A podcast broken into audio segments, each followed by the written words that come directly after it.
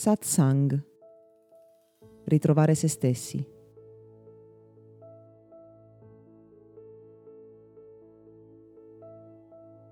Molti di noi sono stati cresciuti con il valore dell'altruismo, cioè con molta attenzione al fatto di non mettere i nostri bisogni davanti a quelli delle altre persone. E quindi in qualche modo condizionati a pensare che noi dobbiamo venire dopo gli altri. Questo retaggio del passato ha sicuramente dietro una buona intenzione. La necessità di prestare attenzione perché se mettiamo delle necessità effimere che possiamo sentire davanti a ciò che è veramente importante fare per il bene di chi ci sta intorno, dei sistemi di cui facciamo parte, evidentemente andremo a danneggiare facendo dei capricci, e questo è sicuramente ciò che un bambino naturalmente fa, tutto l'ambiente al quale apparteniamo e chi ci sta vicino.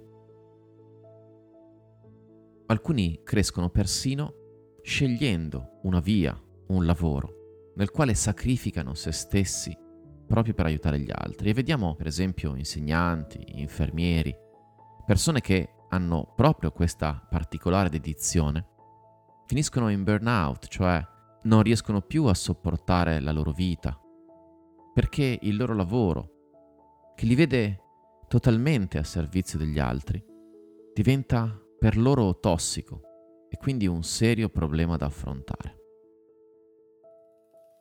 Da un certo punto di vista, più superficialmente, ha senso, come dicevamo, mettere da parte ciò che per noi magari è meno importante rispetto a ciò che ci viene richiesto da chi ci sta vicino.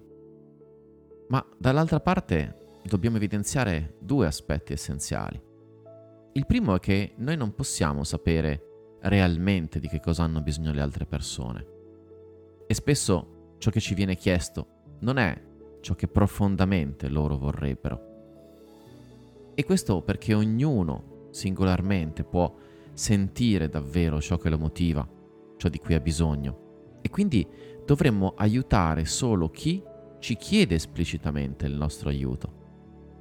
Dall'altra parte, ad un livello profondo, esiste un principio per cui possiamo aiutare gli altri solo quando noi siamo completi, quando stiamo bene, quando abbiamo persino soddisfatto i nostri veri bisogni. E questo io lo chiamo sei-centrismo, contrapponendolo all'egocentrismo. Ed è importante capire la differenza perché se ho bisogno di tempo, di spazio, di libertà e sacrifico queste profonde necessità per fare qualcosa andando a soddisfare i bisogni degli altri, nel medio e lungo termine smetterò di essere una persona sana, in equilibrio e quindi realmente capace di aiutare e anzi potrei essere io stesso una tossicità per chi mi sta vicino, per gli altri. Non a caso chi svolge per lavoro una relazione d'aiuto è invitato, abituato o perlomeno dovrebbe prendersi cura di sé molto prima di poter aiutare gli altri. Anche perché se noi siamo in una condizione di stress, se noi ci sentiamo costretti, magari semplicemente per denaro o per abitudine, ad aiutare gli altri svolgendo il nostro lavoro, ad un certo punto quella nostra condizione psico, fisica ed emotiva ci impedisce realmente di capirli, di essere empatici, di sapere come poter soddisfare le loro esigenze.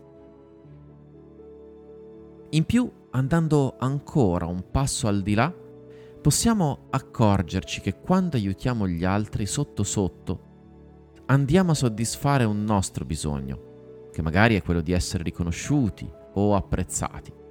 E quindi che aiutare gli altri spesso è una sorta di pretesto che noi scegliamo di perseguire in realtà per soddisfare un nostro profondo bisogno. Se ci hai fatto caso, ti sei accorto anche che allo stesso modo, quando noi facciamo qualcosa di importante per noi stessi, per il nostro benessere, quando sentiamo di avere un bisogno e lo rispettiamo, diventiamo una persona migliore ed in questo modo la nostra sola presenza nelle vicinanze può di fatto portare una buona energia, un buon intento, un buon pensiero, emozioni positive e costruttive a chiunque ci stia intorno. E questo significa che quando facciamo qualcosa per noi, qualcosa di profondamente vero e autentico per noi, stiamo già aiutando le altre persone. Il nostro mondo, purtroppo, preoccupandosi eccessivamente dell'egocentrismo, vede molte persone impegnate nel tentativo vano di aiutare gli altri quando non sono nemmeno in grado di aiutare se stesse. E nel tentativo di distogliere l'attenzione dai loro bisogni finiscono per bruciarsi e di essere persino un ostacolo al progresso e alla crescita di chi gli sta attorno. Ci hai mai riflettuto? E ti è mai capitato di vivere quella condizione in cui in maniera forsennata cerchi di aiutare quando forse avresti bisogno di essere aiutato?